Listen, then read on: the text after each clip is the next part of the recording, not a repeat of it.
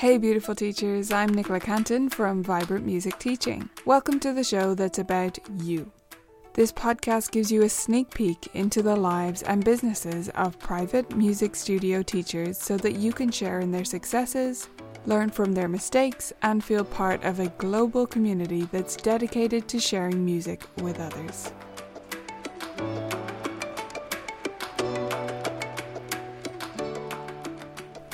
Today, we're heading over to the UK to meet Victoria Clark. I'm sure Victoria's transfer student story will sound familiar to you too. You've either had a student like this or you will soon, and being prepared to take it back to the start is essential. Welcome to the show, Victoria. It's so great to have you here. We like to start with a little game here on the show, of course. So it's two tru- two lies and a truth. I want you to tell me two things that are not true about yourself and one thing that is true, and I'll try to guess which one is true. All right then. Um, so the first thing is I have I have published a knitting pattern in the Knitter magazine. The second thing is my name is engraved on the ship's bell of the Ark Royal. And the third thing is I have five Burmese cats. Oh, I think this is my trickiest one so far because they all sound specific enough. Normally, there's one I can rule out right away. I think it's the bell. Which one which is, is which is which true? yes. Did I get it right? Yeah, yeah. My name's on the. But is it your name or does it happen to share your name? Oh no! So I was I was the first officer's baby christened on the Ark Royal. So they engraved my name on the bell. So it's I really after you. I thought there was going to be a trick to that one where it was like, well, actually, so and so has the same name. Yeah. Oh, that's fantastic. Okay, so that tells us a bit about you and your origin story, quite literally. Um, but now we'd like to get a, to know a bit more about you as a teacher. So, can you tell me if you were given some free billboard space and it already has your studio info on it and the basics, but you get to add three adjectives to it to describe you as a teacher and what you offer, what would you put on that billboard? Um, so it's quite hard actually trying to Yeah. narrow something down into three words, which I guess is the function of the question. Um, but the first word that came to mind was discover, um, because you know discovering music is what I love, and that's what I want my students to have. I want them to discover music. Create would be the other one, um, because obviously music is so creative, and you can create all the beautiful music that you want to with you know the, the tools. Um, and express is the other one that comes to mind because uh, this is all just for me personally, obviously, but for me, expressing yourself, being able to express your emotions through music and playing piano is is the reason I do it. So, yeah, discover, create, and express. Yeah, I can picture that actually on a sign with like full stops after each Yeah. one. Discover, create, express. I love those three things. They're great, great tenets to stand for. So, can you tell me a bit about your musical upbringing that led you to that? Um, when did you start lessons? What were your lessons like? Sure. Yeah. So um, I had I've always had private um, one-to-one lessons, and I think they started when I was about six. I can't be sure.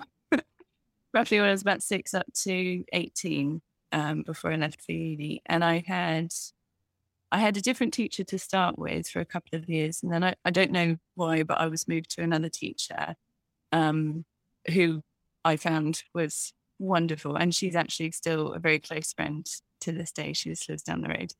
Um, and she took me all the way through to grade eight, which was really lovely for me so that I could kind of achieve that before I went off to uni.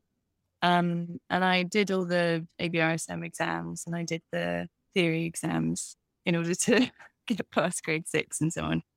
And then when I left for uni, I, well, obviously didn't have any more lessons, but I lo- I've always loved playing the piano. So I was missing my piano at home, but thankfully where I went to uni at Imperial, they have a whole big um, music building.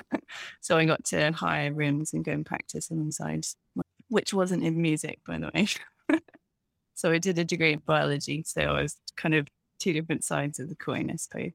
Um, and so I just I carried on playing just for me. Um, and I don't know where the idea came from, but when I finished my degree, almost as soon as I started my real career job, which I don't really like calling it that anymore, in pharmaceutical market research, I decided I wanted to start teaching piano part time on the side. I don't know where the idea came from. I kept trying to remember, like, did someone suggest it to me or what? But um, I did. And as soon as I started, I loved it. And I only had like five students, I think, when I was living in London. So I do my day job, come home because um, I was working in London, and then do a couple of students um, over a few evenings. But that's kind of sorry, I think I've gone on a bit no, a bit beyond my own musical experience, but um, that that takes me up to how I started um, teaching. Yeah. And when you were taking lessons yourself, did you practice regularly? Do you think you were a good student? I yes, I did. I practiced a lot, but I in doing what I do now in teaching piano, I've often tried to look back and think what made me practice, you know, what can you encourage your students to do? Mm. Um, but I think for me personally, I was just I'm a bit obsessive about, you know, ticking boxes and practicing. And then when I'd get carried away with something, I could spend three hours playing the piano and not even realize. So I think it's not I can't really apply myself to all my students. Right. Um, you feel like that was in your genes rather than something you learned. Yeah. Yeah. It was just compulsion, I suppose. yeah. So you mentioned the theory. I'll just explain to people who aren't familiar. The ABRSM requires you to take grade six in order to grade six of theory in order to continue practical exams. I've got that right, Victoria, right? Grade five. Grade five, sorry. Grade five yeah. theory to do We don't do that in, in the local Irish exams. They don't do that, but oh, I ah, know ABRSM does. Yeah. So not every exam board does it.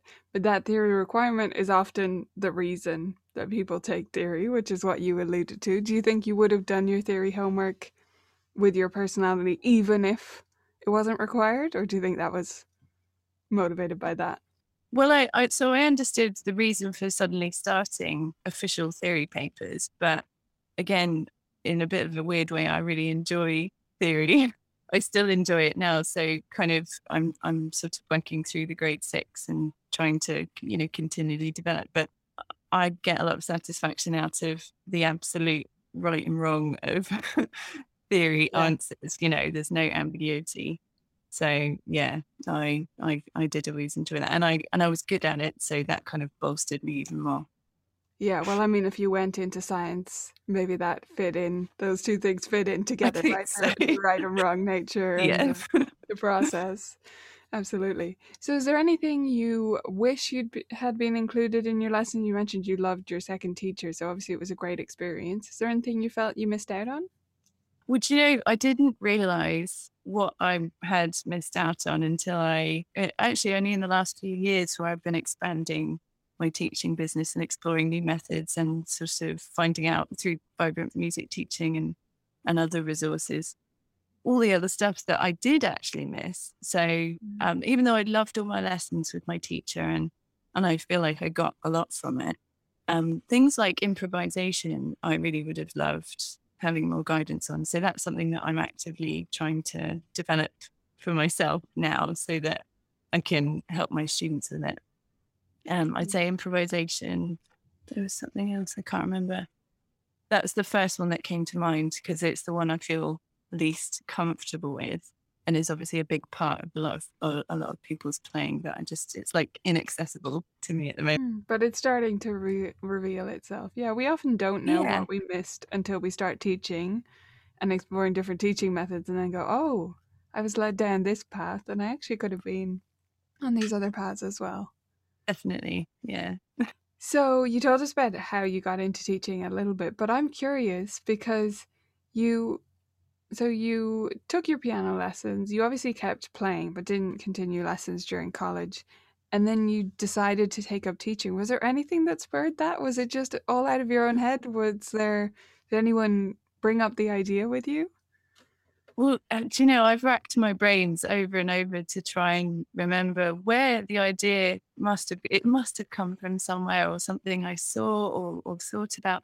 And possibly because when I was in the process of attending careers fairs and trying to kind of work out what I wanted to do.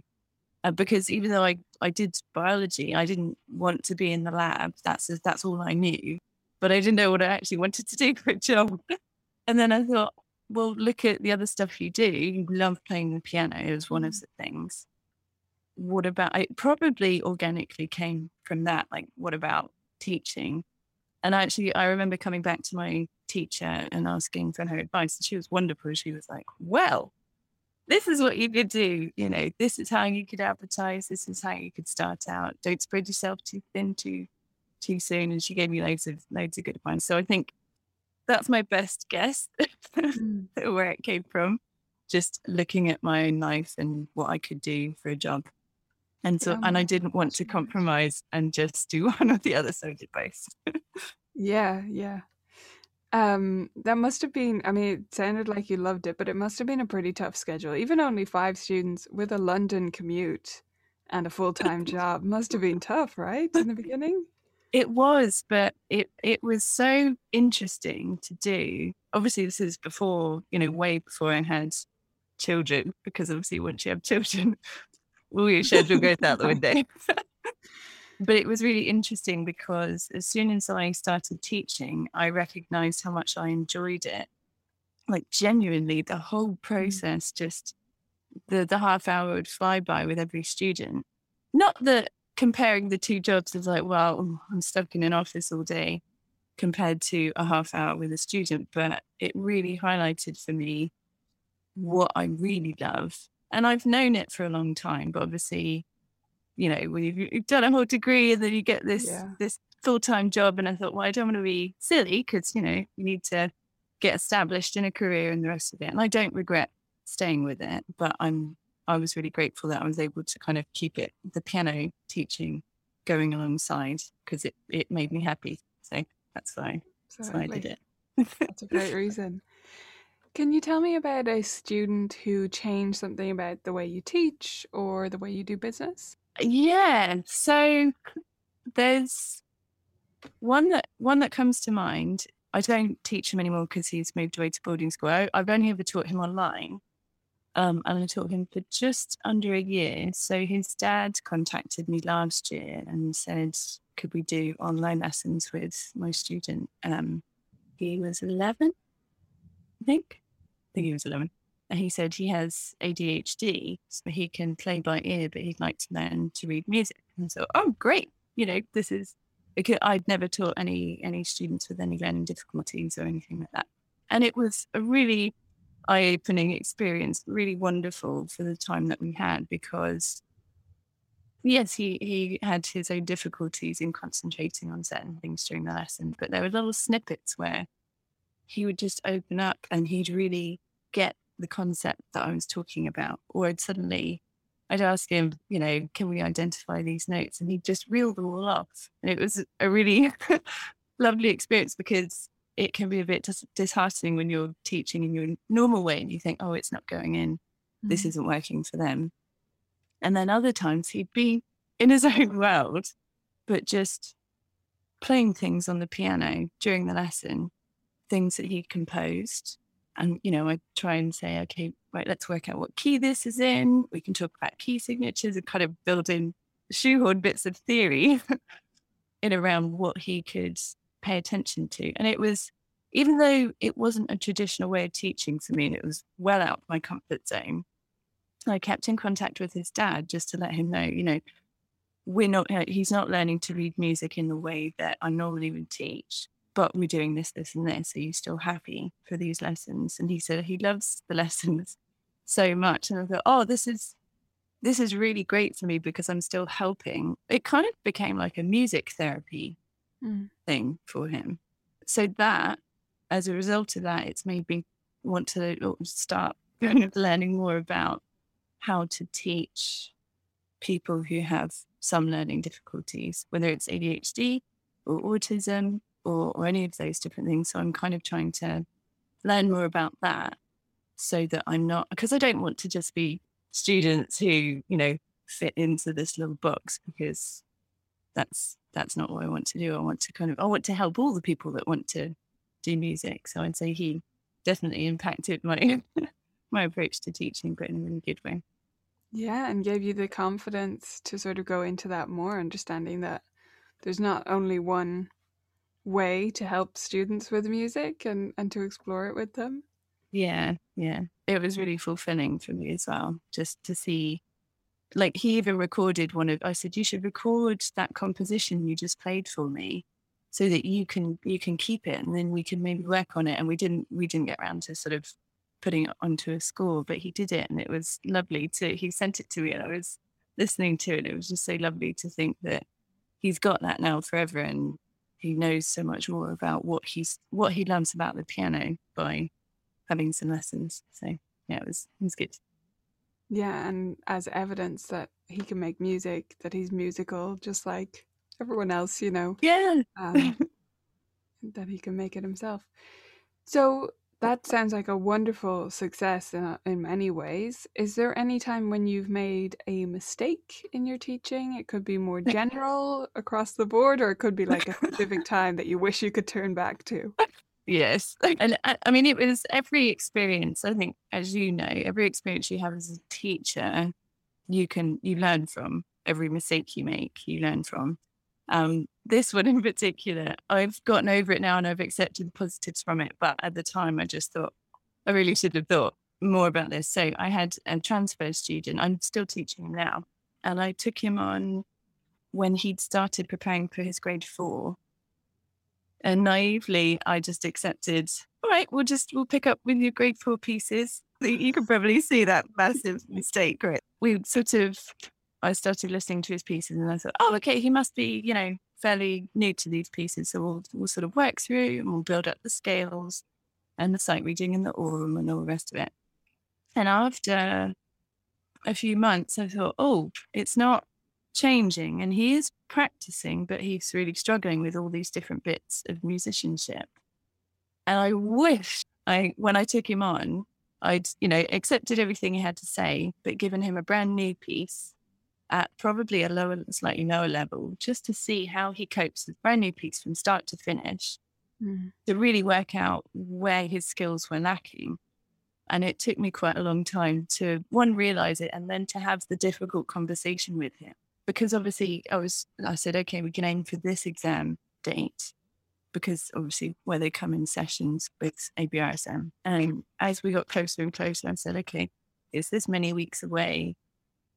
I don't think you're ready. I won't put you forward for an exam that you're not ready for because it's not a good experience for you. And it's a terrible experience for me mm. to, to watch a student go through that. And he was he was great. And uh, even though I was so frightened about having that really honest conversation with him, I'm so glad I did because he then opened up about everything. And I learned a lot more about his previous teacher and the approach they'd used, which was exam to exam to exam mm. and very little coaching or training on aural and sight reading and all the rest of it.